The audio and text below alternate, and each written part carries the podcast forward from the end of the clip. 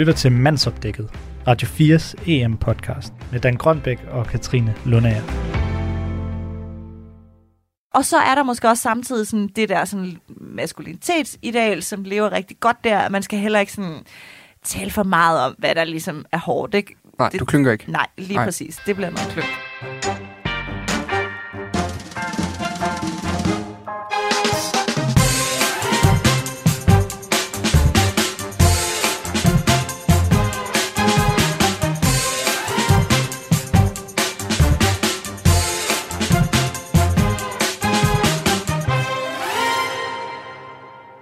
Jeg har læst en øh, artikel i Politiken for nylig, øh, som er et øh, interview med Lewandowski.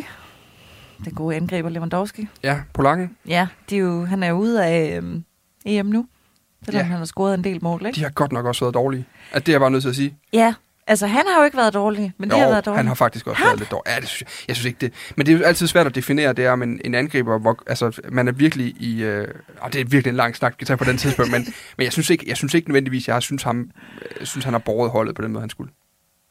Nej, men det er også lidt svært, når man... Altså, er det ikke lidt... Jeg har tværtimod tænkt sådan, jeg synes, det var lidt ærgerligt for, at man spiller på det polske landshold. Jamen, det er også lidt ærgerligt. polske landshold, Ja. når han nærmest er verdens bedste angriber, ikke? Ja, jo, det er det. Ja, men i hvert fald så har han været... Han har jo haft en formidabel sæson. Mm. Øhm, men han har så faktisk været ude at sige, at øh, han er rigtig bange for, at fodboldspillere, man er ved at ødelægge fodboldspillere, fordi de spiller alt for mange kampe. Mm. Faktisk siger han, mange glemmer, at vi også er mennesker, ikke maskiner. Ja. Øhm, det er super hårdt at få til at gå op sammen med et øh, familieliv. Han har to små børn sammen med sin kone. Og øh, der er helt vildt mange rejsedage, og han er faktisk rigtig ked af, at han ikke kan se dem noget mere. Og det fik i hvert fald mig til at tænke på den. Ja.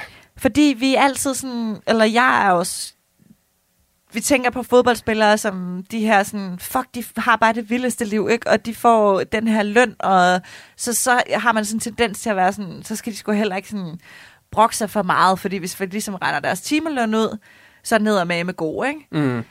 Men det fik mig til at tænke på sådan, nå, men det kan jo egentlig være, at man elsker at spille fodbold, men man ikke er så glad for det job, det er. Ja. Lige så vel som vi andre tager beslutninger, når vores livssituationer ændrer sig, som for eksempel vi får familier, Ja. så kan man jo vælge at sige, okay, nu har jeg færre penge, og så har jeg lidt mere tid, ikke? Ja. Det valg har Lewandowski jo ikke. Det kan jo faktisk godt være, at han godt vil have meget færre penge og mere tid. Men det, har, det valg har han jo. Hvordan har han? Han kan da bare, han kan jo stoppe med at spille fodbold. Han kan jo øh, skifte til en klub, der ikke spiller Champions League.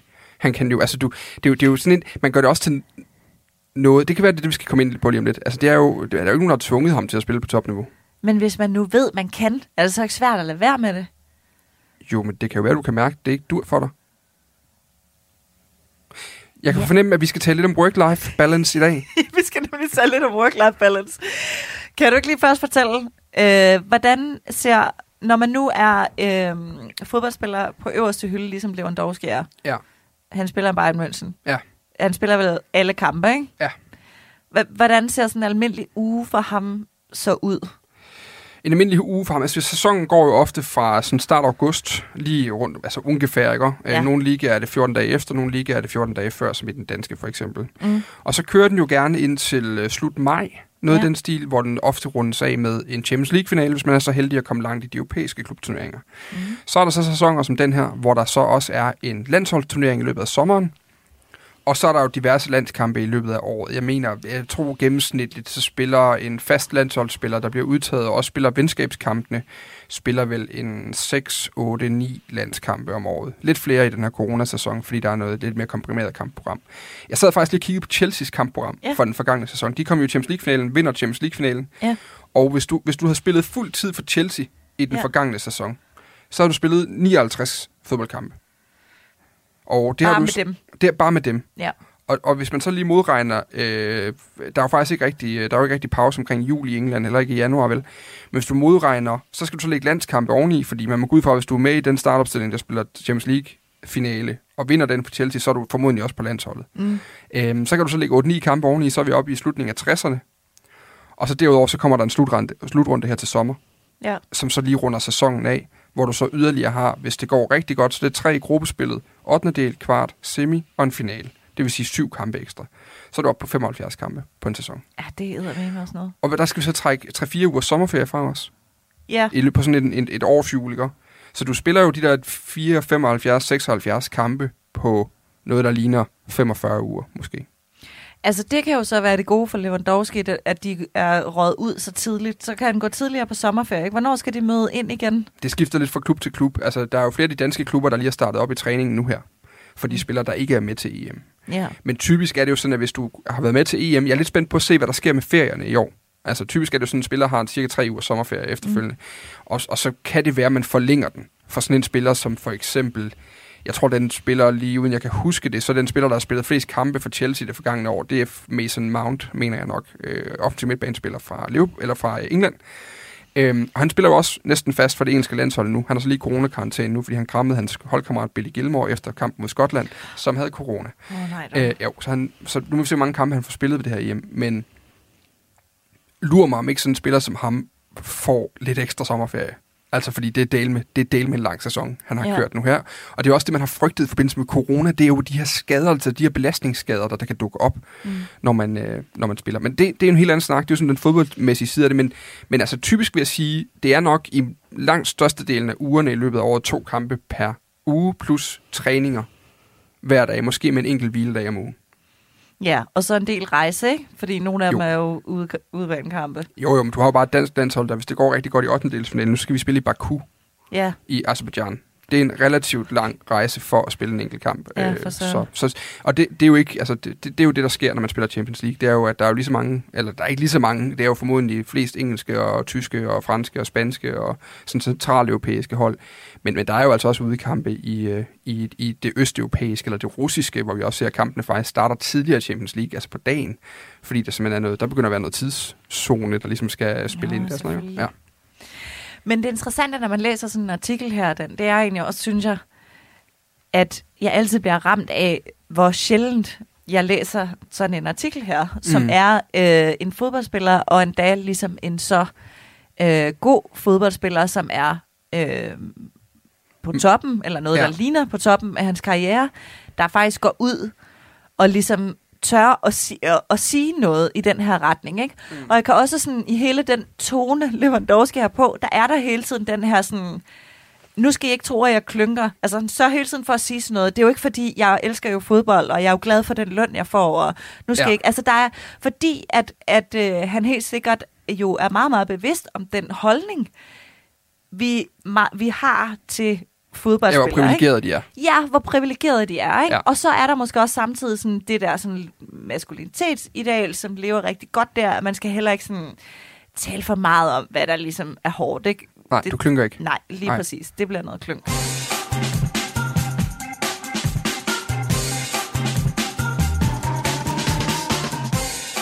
Og det synes jeg egentlig var meget øh, sjovt, at han så går ud og siger det, også fordi han er jo ikke sådan på den måde en meget eksplicit person ellers. Nej, det er han ikke. Altså, øh, han er jo sådan mest kendt for sit øh, sådan vanvittige, nærmest Cristiano Ronaldo-like træningsregime selv, hvor folk jo siger, at han nærmest bare bliver i bedre form med alderen, fordi han behandler sin krop så godt og spiser alt det rigtige, skråstreg drikker alt det rigtige, øh, fordi hans kone er også meget træningsfokuseret, så de har sådan et øh, nærmest... Øh, sådan, at det er virkelig et tight schedule, de kører med mad og træning derhjemme i den familie.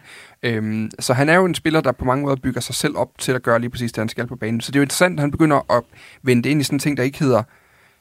Altså, al snakken har jo været på det fysiologiske. Ja, Vi presser spillerne for ja langt. lige Vi, præcis. de, de, øh, de, de er simpelthen... øh, De, deres, deres muskler kan ikke følge med. Vi kommer til at få Ja. flere skader. Vi kommer til at se... Men det interessante er jo, når vi... Han er jo nærmest inde og røre ved noget, der hedder udbrændthed. Præcis. Fordi det er nemlig, enten er det på det fys- fysiologiske, eller også er det lidt på det strukturelle, ikke? Altså Ja. sådan kritikken af organisationerne, at nu bliver, nu, hvorfor skal vi have alle de her kampe, det er pengehensyn, Ja, ja, ja. Og, og det der, ikke? Men det er nemlig fuldstændig rigtigt. Det bliver jo sådan et ekstremt øh, personligt udgangspunkt, hvor, og det jeg faktisk tænkte på undervejs, uden at det helt bliver nævnt, det er jo det her, snakker vi egentlig noget, der er hen af arbejdsrelateret stress, som du også siger, udbrændthed, Ja. ikke? Og det tror jeg, vi gør. Altså, jeg synes også, det er noget, man... Altså, vi, vi har ud for fodboldverdenen er blevet åbnet op på den måde, vi taler meget om angst efterhånden. Altså, Ja. man taler meget om angst, man taler om depression. I hvert fald i Danmark, der er det en åben samtale, man har nu, efter der er kommet nogle undersøgelser, der viser, at det er jo, jeg mener, det er hver tredje spiller, der oplever det på en eller anden niveau. Og det er jo, fordi de lever under et massivt pres. Mm. Selvom de ikke nødvendigvis har så mange arbejdstimer, så ved man jo også efterhånden fra stressforskning, at det er ikke nødvendigvis mængden af arbejdstimer, Nej. der giver dig stress eller brænder dig ud. Det er øh, og nu taler jeg frit fra leveren, så det er ikke, med at hæfte op på en eller anden forsker, det er ikke nødvendigvis det, jeg har gjort. Men, men det er jo mere den her fornemmelse af, at man ikke kan løse sin opgave, eller der er for meget pres på det, man skal, Ja. eller man ikke kan definere den opgave, man skal løse, eller sådan, altså, det er fornemmelsen af, af rådvildhed, vildhed, mere end det er fornemmelsen af travlhed, måske. Ja. Og øhm, det, er jo der, at, at det er interessant, at man, at man også kan... Det er faktisk noget, jeg har tænkt på i noget tid. Altså, mm. der må der være nogle af de her fodboldspillere, der bliver forfærdeligt stresset på et tidspunkt, Ja. fordi du hele tiden skal give dig selv op og ned Ja. i spændingsniveau i de her sæsoner, når der er så mange kampe. Og så vil den øh, lidt råbende fodboldfan, der står derude og kalder dem privilegie, hun og alt muligt andet, altså vil jo sige, at det, det er faktisk det, de får deres penge for. Mm. De kan da bare ansætte en mentaltræner for alle deres millioner, og så øh, holde styr på det med ham. Men, men det er jo i virkeligheden øh, nogle ret basale menneskelige øh, systemer, der er i gang, fordi de er jo bare de mennesker, de her stakkels øh, fodboldspillere, nogle gange i hvert fald. Og det, det, det har faktisk undret mig nogle gange, at man ikke taler mere om stress. Lige præcis. Fordi selvfølgelig må der være nogle af dem, der er det. Altså, og jo... Øh, og jo især faktisk også, når man skal være noget derhjemme. Ja. Altså ligesom skifte med de der, mellem de der forskellige gear, ikke? Og der kan man jo bare sige sådan... Det, det, det er jo selvfølgelig fedt nok at være mange millionær resten af sit liv. Det er, kommer Lewandowski jo også til at være, og hans børn gør jo også, hvis han forvalter det ordentligt og sådan noget, ikke? Ja. Men det ændrer jo ikke på, at hvis man så overhovedet ikke har set dem i de første 10 år af deres liv, altså så kan man jo godt at synes, at, det er på, at det, man kan jo godt vågne op en dag, og så synes, at det er bittert. Har du selv haft oplevelse med stress? Det har jeg. Jeg har faktisk været øhm, meget alvorligt stressramt, eller sådan, hvor, jeg virkelig, øh, hvor det virkelig tog røven på mig.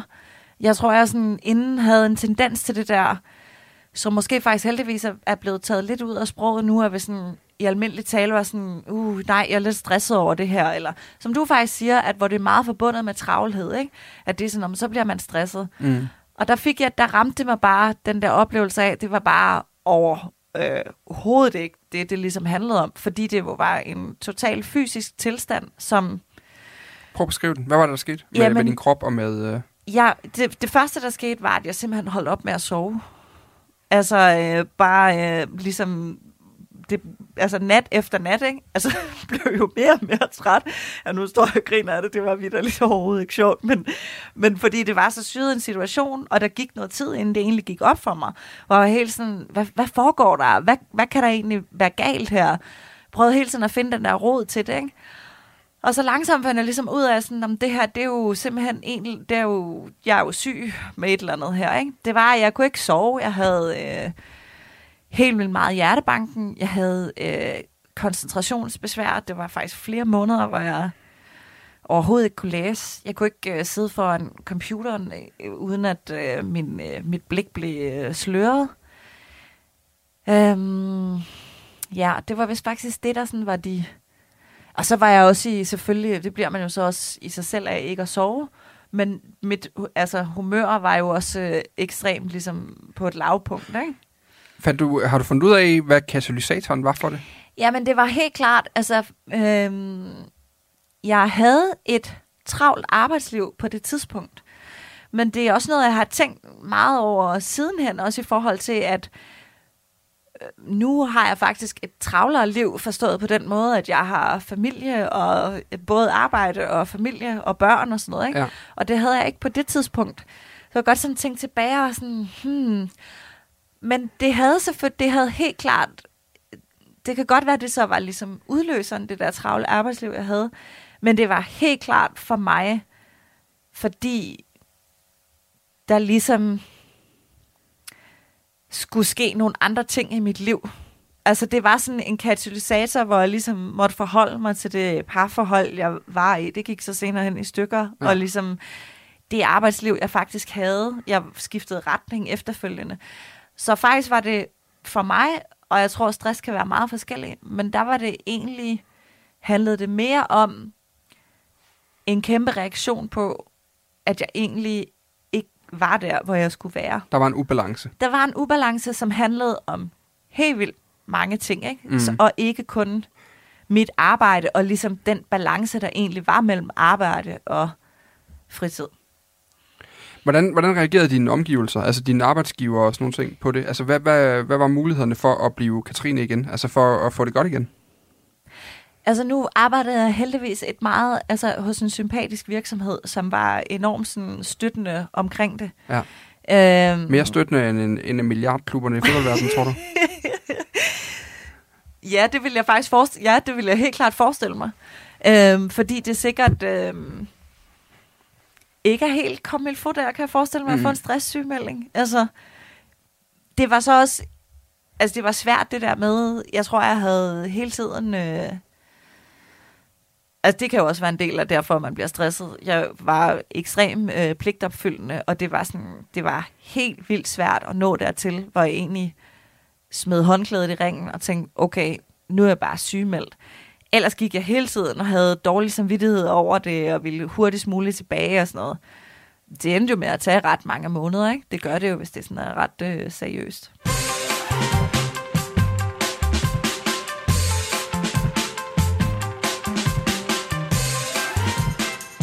Hvad tænker du ud fra din egen oplevelse om det, når du læser det Lewandowski, han siger her? Hvordan har Robert det? Jamen, jeg tænker faktisk, at det, jeg tænker faktisk, at det er en meget sådan... Øh, det er den måde, man let kan råbe vagt i gevær i fodboldverdenen på. At det er det, han gør. Ja.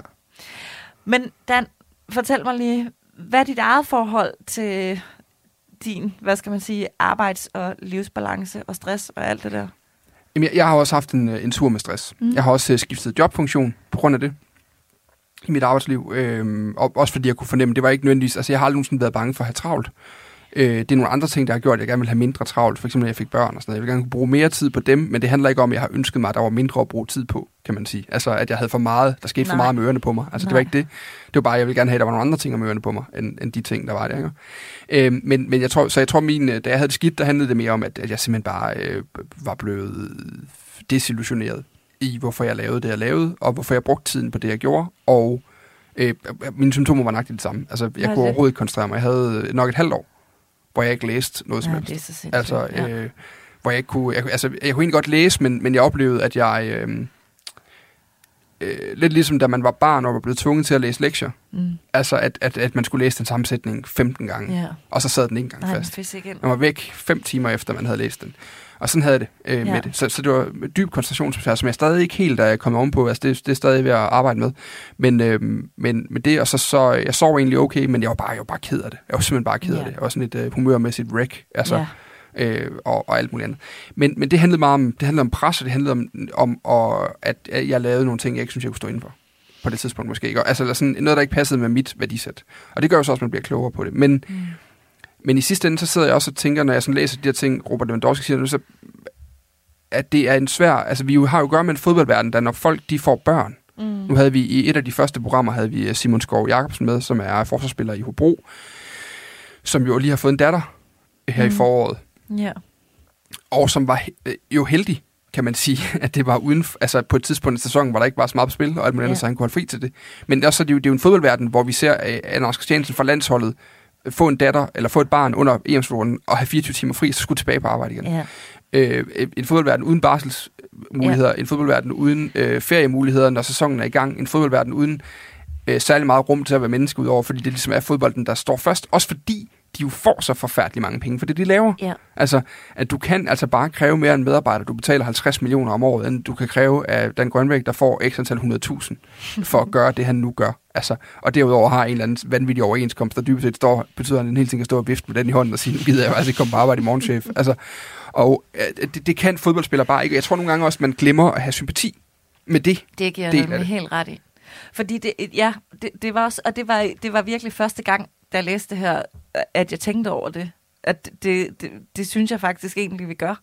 Fordi at øhm, det er jo blevet også ligesom, det, altså det er jo blevet rekrutterings øh, hvad hedder det, grundlag, at man ligesom snakker om, at du skal, der skal være plads til det hele menneske på arbejdet, ikke? og du kan få fleksible arbejdstider i forhold til din, altså man er jo blevet enormt sådan, der er, du, der er mental coaches eller stress coaches til rådighed, og Ja. alt sådan noget, ikke? Altså, ledelse er ligesom også blevet sådan en meget mere menneskelig, altså meget mere menneskelig ting. Og det er bare sådan, det er bare overhovedet ikke noget til fodbold. Nej, overhovedet ikke på nogen måde. De, de, de skal jo ikke have dem selv med. Og det er det, han siger. Mange glemmer, at vi også er mennesker, ikke maskiner, hvor man er sådan, Nå, jamen, du er jo også ansat til at være en maskine, faktisk. Ja, altså man finder i hvert fald ikke, man kan sige del af det, men, men hvad betyder det at være ansat til at være en maskine? Det handler også om, at, han, at man som fodboldspiller bliver vurderet ekstremt meget på ens performance. Ja, Og du bliver ikke bare vurderet af din chef, du bliver også vurderet af dine 50.000 chefer, der sidder på stadion hver eneste uge. Og, og jeg, jeg tror godt, det der pres kan blive vanvittigt. Jeg tror også, man ser jo også fodboldspillere, der knækker. Ja. Altså øh, med stoffer og med alkohol og med Mm. betting og med alt muligt andet Ja. ja. gejl uden for banen. Hvor man sidder og tænker, hvad, hvad er det, der gør, at der alligevel er en så relativt høj forekomst af, af, af spillere, der får problemer på den ene eller anden måde uden Ja. ja. for fodboldbanen. Og, og det, jeg, jeg synes bare tit, når jeg læser biografier om det, øh, af de her spillere, Tony Adams, øh, Paul Merson, øh, David James, den gamle britiske øh, landsholdsmålmand. Mm. Øh, herhjemme har vi jo andre eksempler. Altså, at, at det er jo også på en eller anden måde, man lever i den her meget isolerede verden. Du lever i en boble, hvor alt andet bliver klaret for dig. I dag, hvis du bliver solgt til udlandet, Mm. hvis du skal flytte til Liverpool i morgen, så er der en i Liverpool, der sørger for, at du har et sted at bo, at du har fået et sundhedskort i England, at du får øh, en, at dine børn har fundet en skole, at øh, din hustru har fundet et job, at altså alt det der, det bliver ordnet for dig. Og- til gengæld, men ja. det, du så, det du så sælger til gengæld, det er sådan den der mentale frihed, fordi vi ejer dig kraftedet med ja. nu. Og vi ejer dig hver eneste søndag, de næste fem år, den kontrakt her, den løber. Men det er så rigtigt, Dan, og jeg tror, det er derfor, det er jo på grund af alt det der, at vi er misundelige på dem. Det er jo fordi, man tænker, ej fuck, så vil jeg fandme også flytte til udlandet, hvis jeg kunne få ordnet alt. Ikke? Mm. Men det er, jo fuld, det er jo ens frihed, man ligesom øh, giver for det. Og der tror jeg bare nemlig også, en vigtig ting er jo også, og det er jo det, han ikke siger, Lewandowski. Han snakker netop om det her med, kampene bliver for mange, øh, bruger det også som argument, fordi det er jo næsten det bedste argument, man kan komme med i fodbold i dag, det er, underholdningen fald, værdien ja. Falder ja. Også, siger han, ja. Fordi Ja. der bliver simpelthen for mange kampe til, at det er spændende. Ja. Og i øvrigt så, altså os topspillere, vi kan ikke holde os så gode i så lang tid. Det er der Nej. jo så ikke noget, der tyder på. Men det er i hvert fald et af argumenterne, ikke? Fordi det, man måske netop ikke siger. Ja. det er det der, som du også nævner, sådan, en ting er den tid, man skal lægge, men andet er fandme det der pres, man står over for flere ja. gange om ugen, ikke? Du har jo, du skriver klubber, Mm. og som alt muligt andet end Ja. fodbold. Ja, Øh... Skal du lige lege brevkasseredaktør et kort øjeblik? det vil jeg gerne. Robert har skrevet ind til, øh, nu vil vi ikke kalde det damebladet længere, det er det heller ikke, livsstilens modemagasiner for den moderne kvinde. Ej, jeg har altid ønsket mig at have en radiobrevkasse. Tak, jeg, Dan. jeg har nogle bøvl med min work-life balance. Jeg har et job, der er, meget, der er meget pres på. Der er mange mennesker, der holder øje med mig. Vi lever virkelig godt. Jeg har rigtig mange penge. Mine børn har det fint. Min kone er en træningsnarkoman ligesom mig. Det er dejligt. Vi har fundet hinanden. Soulmates. Øh, men jeg har, jeg har bøvler, jeg bøvler med det der med, at der er for meget pres på, og jeg har for lidt tid til min familie. Hvad skal jeg gøre, Katrine? Åh oh, ja. Hvad skal du gøre, Robert? Jamen, først vil jeg top tænke... tre, tre gode råd. Ja, først vil jeg tænke, Robert, hold op med klunk. Ej, Ja. det var for sjovt. Ja, Ja, det ja, jeg ikke. ja, det må du kan- sige. det må brevkasseredaktøren aldrig nogensinde sige. Nej. Øhm, jeg tror virkelig, jeg grundlæggende vil sige, det som jeg synes er fuldstændig rigtigt, fodboldspiller eller ej, det er, hvis man er ikke er glad i sit liv, så synes jeg, man skal prøve at tænke over, hvorfor. Og så har man jo altid, i hvert fald når man er så privilegeret som Lewandowski, og også os to, som jeg også har været stresset, muligheden for at lave noget om. Ja. Og det synes jeg faktisk, man skal gøre, fordi det kan godt være, at Lewandowski heller ikke tror det nu, men han kommer over til at krasse af på et tidspunkt. Og så er det bare helt vildt træls at kunne se tilbage på, at man har brugt nogle rigtig gode år af sit liv på at være ked af det. Altså ked af det på den måde, hvor det ikke er, at man kan sagtens, at det at være ked af det hører med til livet, men ked af det, fordi man har siddet i nogle situationer alt for tit, som bare ikke har gjort en glad. Han har også oplevet det, han skulle. Hvad vil du sige til ham, Dan? Vil du sige noget Jamen, jeg, andet? sige, jeg tror, jeg vil sige det samme. Nej. Øhm, du har... Øh, det, jeg, Jeg tror, at grunden til, at rigtig mange mennesker ikke laver øh, ting om i deres liv, ja. der er øh, problematiske for dem, og som gør dem kede af det, det er, at vi er rigtig gode til som mennesker fra en meget ung alder og binder os op på alle mulige ting. Ja. Vi skal betale for vores øh, hus, vi har en familie, vi har noget social status, vi har alle mulige andre ting, vi gerne vil blive med at leve op til. Og øh, man kan sige, noget fodboldspillere i hvert fald har et privilegie i, det er jo, at i hvert fald i de her år, medmindre de har brugt alle pengene på betting eller øh, dyre biler eller alt andet, så har de i hvert fald det privilegie, at de er økonomisk rimelig frigjort. Mm. Mm. Og øh, i princippet så er jeg ret sikker på, at Robert godt ville kunne leve nogle år rigtig, rigtig godt med sin familie, hvis han trak stikket nu. Helt sikkert. Øh, og det synes jeg måske, man skal huske. At man skal huske, og det skal jeg egentlig også huske, selvom man ikke har så mange penge, som Robert har. Ja, At Det det. Øh, man, det, det er, der er sgu altid en vej, og det er lidt ligesom, når, når, øh, når meget unge mennesker, eller folk på SU, eller folk, der sådan er i en, en eller anden situation, hvor de ikke har så mange midler, skal have børn. Mm. Altså, øh, det går jo altid. Ja, det gør det. Altså selvfølgelig går det, så indstiller man sig på det. Og, Ja. det, og det, jeg tror måske også, at øh, jeg synes også, det vil være forfriskende, at når vi nu er i den her tid, hvor fodboldspillere er velgørende over for alle mulige andre, at det måske også var på tide, at de var lidt velgørende over for dem selv. Altså, Mm. prøv at forestille dig, hvor fedt det ville være, hvis der kom en historie i morgen om, at Robert Lewandowski stoppede, fordi han skulle have følt sig lidt presset som far. ja, det vil være bad. Jeg har været en super dårlig far. Jeg, går, i- altså, jeg ved bare, at jeg har haft en dårlig dag i radioen, så går jeg hjem og er lidt mere sur på min søn. Altså, sådan jeg har er en, en dårlig far de første par timer, indtil jeg ligesom får slået mig i hovedet, og, og så øh, går ned, finder en pose slik til ham i skabet, og så ligesom prøver at genoprette det der far-søn-forhold, inden han skal i seng. Ikke? Altså, Ja, altså, forestiller du har det sådan hver eneste søndag, Ja. fordi du bare er fucking træt af de fodboldkampe. ja. Der vil jeg, der vil jeg til vant til at sige, drop det, slut, videre.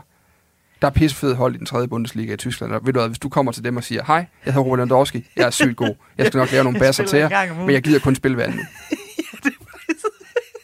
det vil alle da sige. Ja. Okay, hej. Ja, super Robert godt. Lewandowski. Robert, her er omklædningsrummet. Du får lige, der kommer, ja, hvor er ham der med træningstrøjerne? Find lige en trøje til Robert nu. Ja, Men jeg vil bare lige sige, uden at skal lancere den helt store diskussion nu, fordi det er nok ikke her. Men problemet kan jo være det der med, at man på en eller anden måde synes, man har et talent. Og det er vi jo også tilbøjelige som verden til at synes. Man har et talent for noget, så kan du ikke berøve os fra det. Du vil, man vil være sådan, der vil være, folk vil være pisse sure på Lewandowski og sige sådan, hvad bilder du dig egentlig ind? Du Ja. er en af verdens bedste fodboldspillere, og du vi var- gider ikke gøre det. nej, men ved du, vi var lidt inde på det med Christian Eriksen. Mm. I det afsnit, vi lavede, det der lidt Ja. rørstrømske afsnit om Christian Eriksens hjertestop. Det der, det er en følelse, du og jeg har, og det skal Robert Lewandowski jo aldrig nogensinde overhovedet forholde sig til i sit liv. Nej, okay. Det er Altså fint, det, fint nok, og, og du og jeg skal dybest set også skælne mellem, hvad vi sidder og synes, og hvad, hvor vi, når vi bare skal stikke pipen fuldstændig ind. Altså, og det synes jeg, vi skal. Det, Når du mener, Lewandowski er herre i sit eget liv. Ja, han må bestemme, hvordan han han vil leve det. det må da være sådan, der. Ja, okay, det er også fuldstændig rigtigt. Det er dig, der skal være brevkasseredaktør fremover her i det her Godt arbejde, I Katrine skriver, I skriver bare ind. Den er klar. Ja. Vi er tilbage i morgen. Mere mandsopdækket. Øh, måske mere psyko... Vi skal lige overveje, om Katrine Lunders brevkasse, radiobrevkasse, er en ting, vi øh, går videre med. Nej, det synes jeg faktisk ikke, at vi skal. Ses morgen. Til. Ciao.